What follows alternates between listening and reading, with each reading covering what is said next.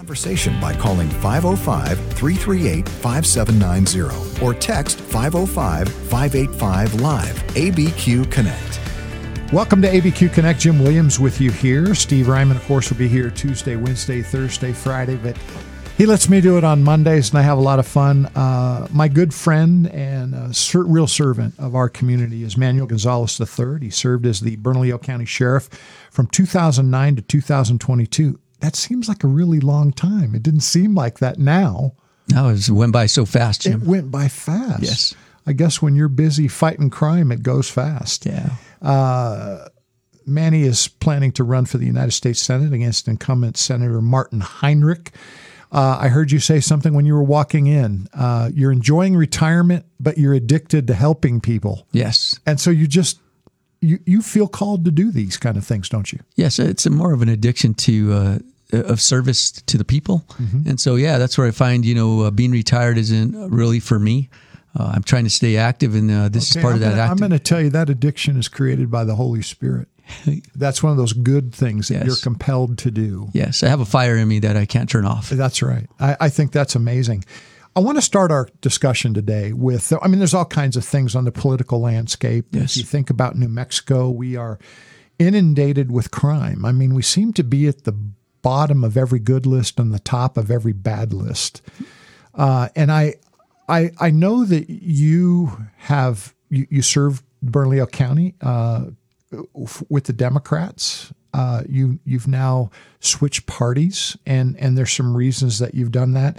But I want I want you to talk about crime in New Mexico because I think that's one of your that's your major expertise, but it's also something that you feel could be solved. Am I wrong about that?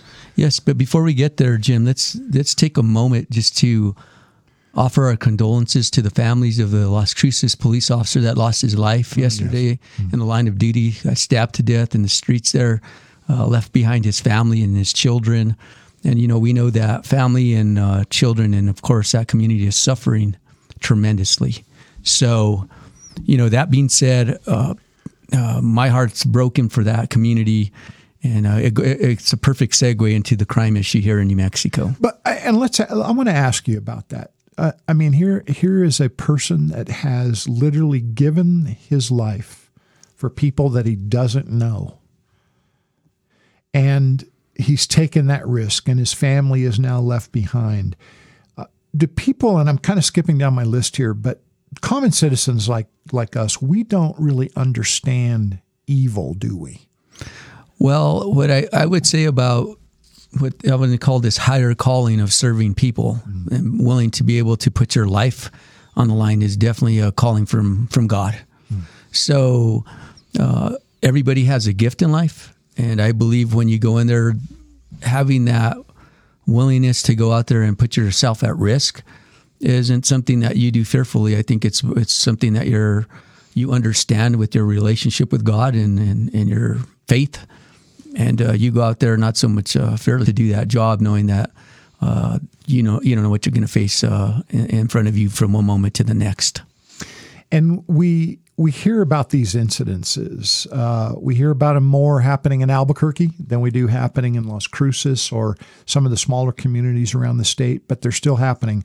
One of the things we're going to talk about today is security on the border. We're going to talk about human trafficking, talk about Native American women that are somehow disappearing and we don't know where they are. I mean, these are all things that seem to be getting worse and worse. So, what's happened with crime?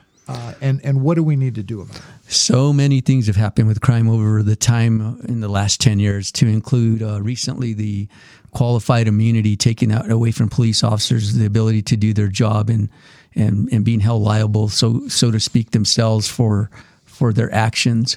Uh, there's and, some. And by, is it true that they were already accountable and and their departments were liable for their actions? And if they committed a crime, they would be prosecuted for it. Yes, with, without this. Yeah, they're not immune from. Of, yeah, they're not immune from justice. You know, they can be charged and with just like anybody else, any other citizen, if they're acting out to the scope or the color of, of law, right?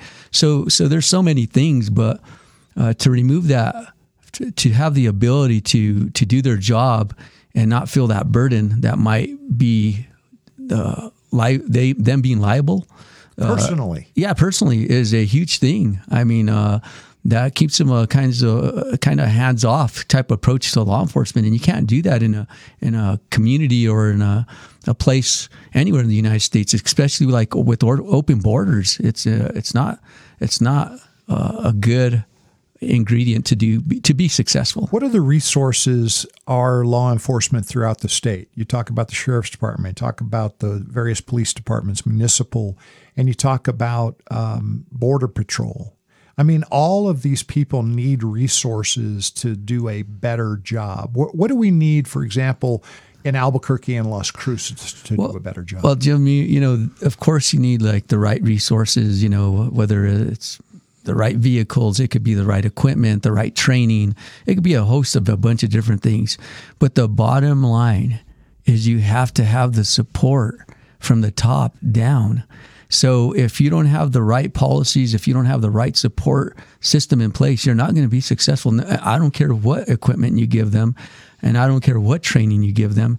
If you don't have support, knowing that when you make those tough decisions, and of course those right decisions that you don't you don't have the support from the top down, you're always going to be a little standoffish about your serving and and that's a challenging thing. And that's what every law enforcement agency whether it's federal state or local is facing today of the scrutiny of the media the scrutiny of uh, not so much the people. The people want them to enforce the laws but the scrutiny they go through and and every single day is is unconscionable to people. And and that's a that's a hard way to live. A lot of yeah. stress. Yeah absolutely. Uh, I, I want to bring up something uh, and I've told you this before people call me all the time. Hey, I'd really like to be on ABQ Connect. And what they really want to do is they want to come on ABQ Connect. And, and they're sincere people. Yes. You know, many of them are, are Christian people that love the Lord, but they they would like to complain more than they would like to provide solutions. Yes. And so what I always tell them is I say, look, anybody can complain. This show's not about complaints. Sure, you can say, this is what my opponent thinks, and or this is what one side thinks. It doesn't even have to be your opponent, just someone out there. And these are my ideas that I think would be better ideas. That that's the way I want to have the conversation. And, and it'll be friendly. It could be intense, yes. but you know, I don't need to we don't need to complain. So I want to present something to you. Of course, it was it was COVID year.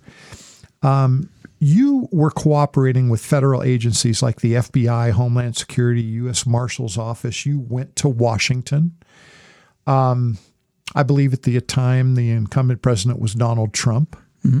And Martin Heinrich criticized you heavily for having gone to find federal resources that might help the sheriff's department and even APD and maybe other departments. You'll have to tell us the whole story. Um, there were several program. I don't know if the programs or or what they're called, but Operation Legend, Operation Diligent Valor, and uh, Protecting American Communities Task Force (PACT) was in place. And your visit and your finding out about these federal resources actually resulted in your department being able to reduce crime significantly. But Martin Heinrich criticized you for it. What, what was that all about? That's a politically motivated uh, attack uh, on me. But going back a little bit, I'll tell you for eight years that I, or, or longer, uh, almost 10 years, because I was the interim sheriff also, that I never received one call from the, the senator when he was in office, whether he was a congressman and or a senator. So that just showed me that he wasn't very concerned with what was going on in New Mexico. And I believe that uh, people will tell you throughout the state that crime was a big issue.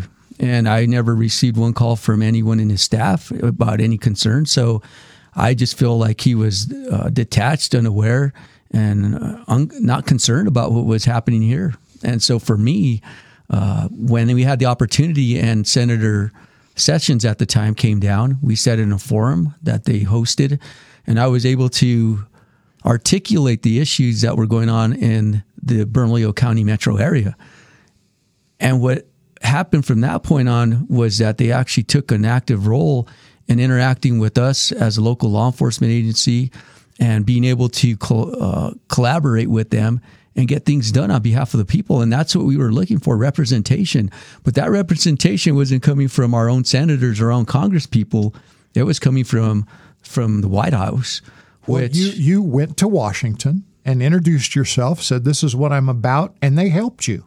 What that that first initial contact was probably uh, there with Senator Sessions, and then that kind of grew out and or, organically to a point where we actually got invited to the White House because of the not only the relationship we formed, but more because the I'm going to say the outcomes we were getting and how how effective we were in collaborating with each other. And to me, that was a, an awesome thing, not only for us as a local agency, but uh, also for the state and other federal agencies that were involved to be able to serve the people because ultimately that's what everybody that is really truly committed to helping people that's what they do every day I remember in the Albuquerque Journal, there was an article when you returned.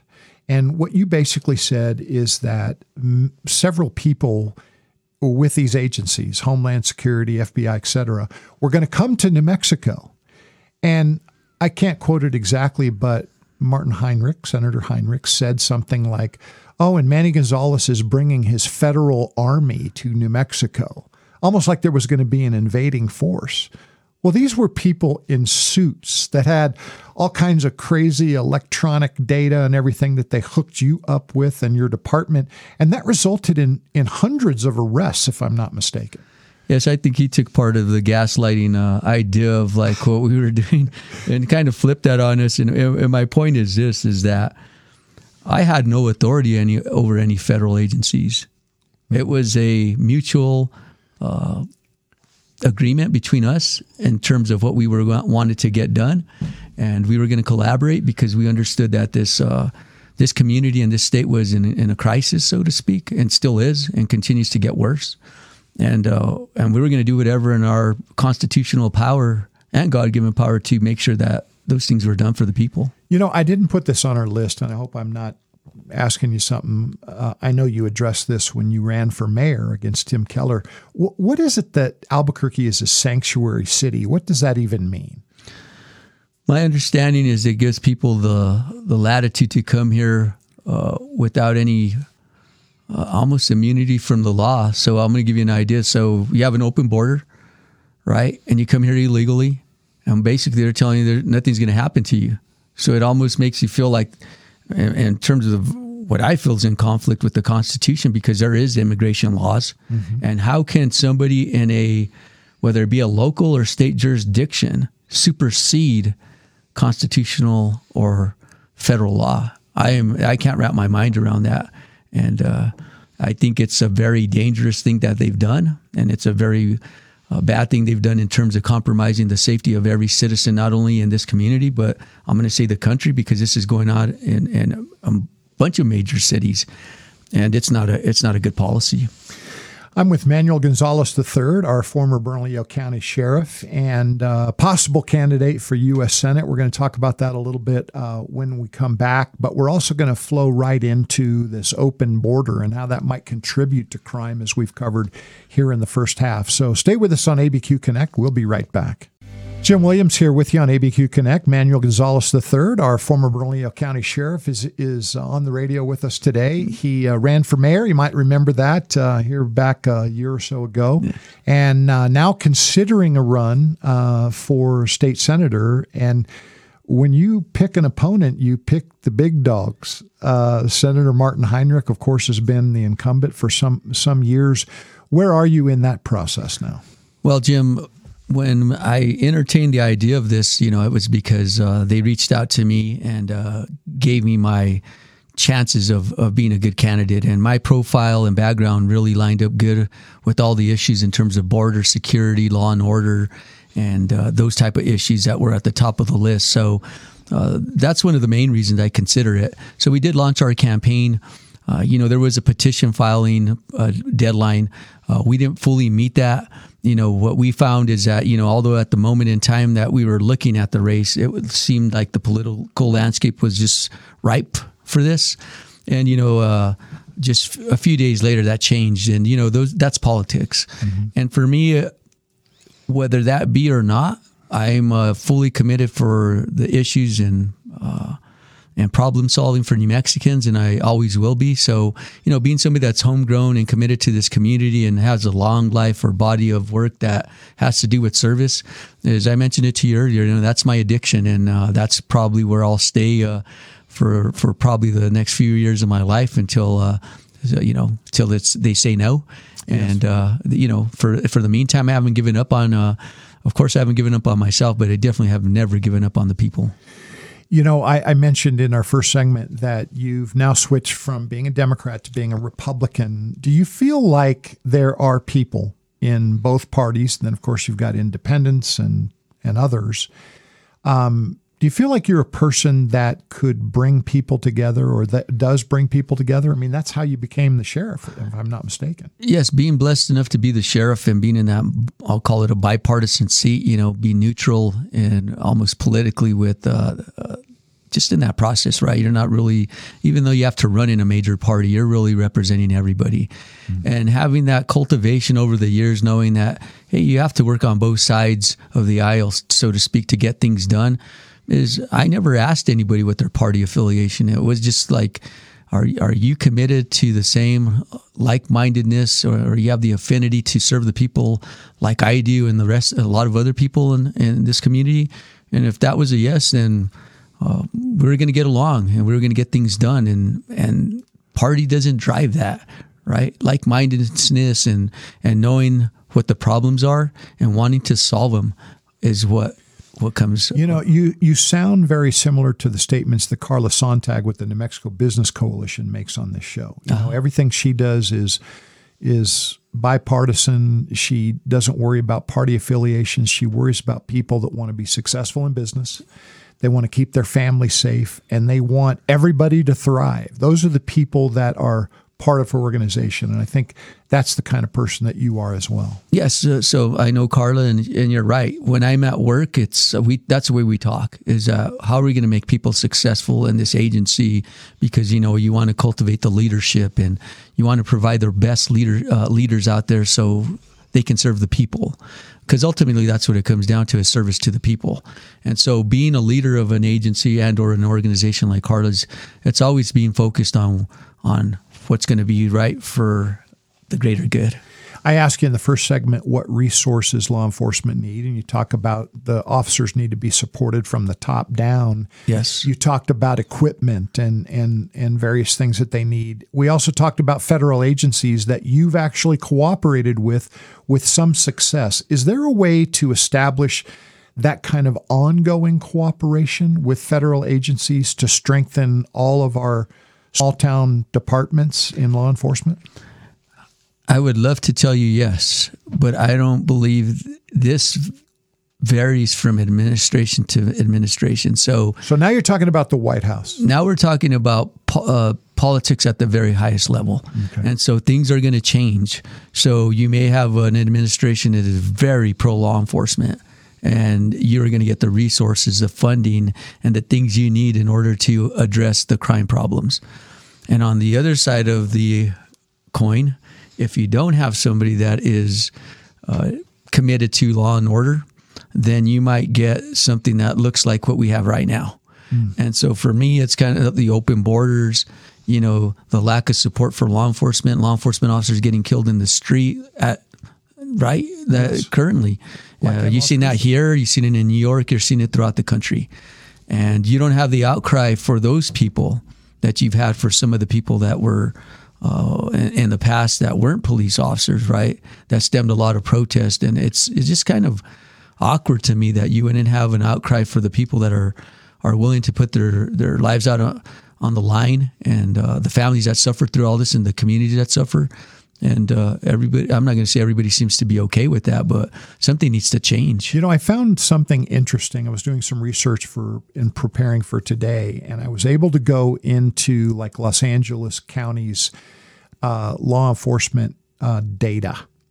And in there it clearly says that over 34% of the crimes that are committed in la county are coming from people that are illegal to this country What's interesting to me is I'm not able to find that data on any New Mexico website. Almost intentionally, there's no discussion. So I wanted to ask you if you could give us an idea how crime, how the open border is possibly affecting crime in our state. Oh, it's affecting us. Uh, you know, there was a couple cases, uh, just uh, or a case a couple of weeks ago, where there was a case, I believe, with the uh, New Mexico State Police, where they had a uh, some cartel related activity mm-hmm. with some of these dispensaries. Yeah, these marijuana dispensaries. So there, there's a lot of crime here, and, and just to your point, I'm going to give you a couple little things I heard over the last couple of weeks just out there campaigning. I had a guy that I ran into, and he was in the Southeast Heights, and he was 72 years old. And he's telling me, "Hey, Manny, I was uh, I live up in the Southeast Heights, and almost on a daily basis, and not literally every single day, I get propositioned by very young women at two dollars to have sex with them so they could buy a fentanyl pill." Mm. So that's what's going on in the streets of Albuquerque, but nobody's covering that, right? The the very liberal media here will not cover that story because that's gonna that's gonna de- just be disruptive to the uh, the liberal agenda, if you will. You to, to, the fantasy being proposed yes. to all of us that all is well. Yes, and and, and uh, so I was down south, and we went into a restaurant, and as we were getting ready to leave, we asked the waitress, "Where are you from?" She said, "Carlsbad." You know, we go, well, what's your future look like? Well, she goes, I moved away from there because I want to go to school in Las Cruces, but I had to get away from there because the fentanyl is so bad in Carlsbad that there's really nothing there for me. And so I left because I, out of fear. And so this is a very young 19, 20 year old woman, young lady that was disclosing this to us. And this, the, there's, I almost can't talk to a person anymore that's not being affected by this this fentanyl crisis, this crime crisis. So this is what I tell people. So on the global scale, right, we're at war, and we're at war with our enemies. This is China. These drugs are coming in from China, mm-hmm. and right, and what they're in this the long game of war, right. So what are they trying to do? They're trying to ruin the minds and the bodies of of our young people, of our people, right and it's effective and it's happening. And uh, that's what we need to be aware of. That's why that border needs to be closed. You know, there's people that there's terrorist cells throughout this country. They're here. Uh, there's people that are doing things that uh, were that they're just getting organized, and it's just getting ready for the next big event in this country. You know, and it's going to be an act of terrorism. Have you talked to any of the men and women who are border patrol agents about this problem? Well, not so much in detail. I was at the border a couple of weeks ago. We did run into an agent there, you know, and you know, my our understanding uh, of of what things that change in terms of like enforcement versus like what they're doing. You know, I, I know they're there to protect the border, but in most cases they're almost there and acting as, uh, you know, just liaisons to to almost like allow some of these things to go on. You know, I don't, I don't really think they have the support to do the enforcement end of it, and uh, that's what's causing a bigger issue in this country. Well, you know, there's a lot of people that have ideas about how to secure the border. We, of course, know former President Donald Trump wanted to build a wall and actually built a substantial amount. Um, when we come back after this break, I want to ask you a little bit about some of your ideas about sure. how you'd like to see the border uh, and and how you'd like to integrate law enforcement because defending the border also has to do with Albuquerque Police Department, Albuquerque Sheriff's Department. Seems like we're a little farther away from the border, but it really a lot of the people that are helping bring people in are in Albuquerque. Yes, we, we could still be considered a border city because we're so close. So we're so, cl- so yeah. close. And we have two major thoroughfares, right? We, uh, we have the Interstate 25 and 40 exchange. So, yeah, we are a, a border city. Interesting. Uh, Manuel Gonzales III is our guest today on ABQ Connect, talking about crime in New Mexico, talking about possibly running for uh, Senate against uh, incumbent Martin Heinrich and uh, just generally talking about the welfare of New Mexico and his desire to see us all be safe and, and thrive in a, in a great business environment. Uh, a lovely place to live. I know you enjoy the outdoors. So, we're going to talk a lot more uh, with Manuel Gonzales. We'll be back after these messages. I always call my friend Sheriff Gonzales Sheriff because uh, that's how I've known him for most of the time I've known him, uh, probably a good 10 years now. And I, I, really appreciated all the things that you did in the, in the Bernalillo County Sheriff's Department. Uh, really, you know, was interested in the ghost unit. You, you did a lot of really covert things, uh, fighting people that were using the internet to attack children. Uh, amazing stuff that that you did there. Very innovative. Um, but there were also people that were constantly criticizing you. I never heard. Yet tragic things happen where some of your offers, officers were attacked and, and different things. And, and again, people don't quite understand evil uh, I, I, think that that's really important uh, for people to understand is that they need to have their head on a swivel. They need to operate in, I guess, what we call the yellow, where you're aware of your surroundings. Yes. If you're in the white, where you're just unconscious about everything going on, uh, you are endangering your life. Yeah, that's probably the only place you want to be at white is in the comfort of your home. Right. Yeah unless some unless something changes. But that, pretty much that should be at home. But yeah, outside your home, it should probably be yellow or, or above that once the, when things uh, are happening. You know. Yeah, I you know we've talked about faith a little bit. here's a point that I want to make. As a law enforcement person and serving our communities, um, you were charged. You've already said you were led by God to be in that position to serve people. But there were people there are many, many people with different ideologies. Yes. Uh, uh, the word diversity is always used, many different beliefs, not just people that are common, share your common Christian values. I want you to speak to is it difficult for you to protect all of us, or do you just have an idea that you want to protect the people that are the same as you? No, I didn't find it hard to protect all of us because ultimately, that's the responsibility you have, right? So having your individual beliefs, having my faith is something that drives me as a as a human being. I don't expect everybody to be like me. I say we're all unique. I think we live in the greatest country that's ever existed, and we have the the greatest the rights that anybody could ever have. So I have to respect that if you believe in something else, that's I have to I should respect that. I shouldn't drive you to believe what I believe. You know, so to me, that's something that makes our country, I think, so awesome.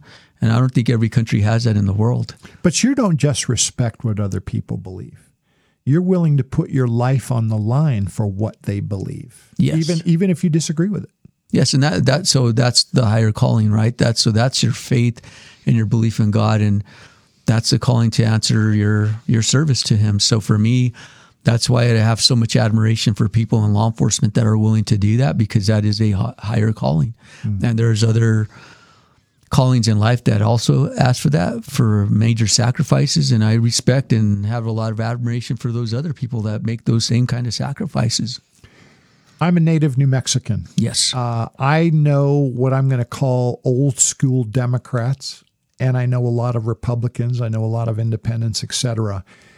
But something has happened in our state where I would say this to you as boldly as I possibly can. The old school Democrats in our state have been traditionally ultra conservative with their families. And when I say conservative, I don't mean it in the sense that the conservatives say it. Mm-hmm. I mean it in the sense that they have a, a hierarchy of priorities. Their families were the absolute most important thing. Yes. The second most important thing is their neighbors, their family and their neighbors. Thirdly, they they worried about commerce and jobs and, and and those kind of things. And they didn't get they didn't go off into the weeds about your orientations to this or that. they they just had those priorities why have those priorities kind of left? Or have they? Maybe they haven't. Maybe they haven't. Maybe they're not really paying attention to what's going on because we do live in a global world now, mm. and there's probably a global agenda. And uh, sometimes they're not always aware because maybe that older generation still tries to get their information the way they used to. Well, we re- live in a real time uh, information world right? When you're getting your information. So it's like the newer generation has a whole different perspective on these things than like you said the older generation and so there just might be a lack or break breakdown of of that and i don't know so much that they've given that up i think it's might be kind of fading away a little bit yeah i, I mentioned in the last segment that you did some things in the Bernalillo county sheriff's department to prevent crimes that were happening on the internet mm-hmm. Uh, you know soliciting yes. children and and uh, trafficking and, and those kind of issues how are how is cyber warfare or whatever is that is that becoming more prevalent? I mean, drug dealers are using it and everything else. Is there a way to fight crime uh, even more effectively through all these electronic means? Yes, of course. Uh, you know, there's so much so much information that you can gather from a phone, right? So when they introduced the smartphone into society, well, some things that people weren't aware of at the time, especially people that weren't familiar with technology, is that you just introduced literally the whole world into your your home, so to speak, right? Whether it be your children holding that phone and giving them access. So that's a very dangerous thing without knowing who's trying to reach your children. So there are a lot of ways, or there are ways technology wise to know what's in this phone.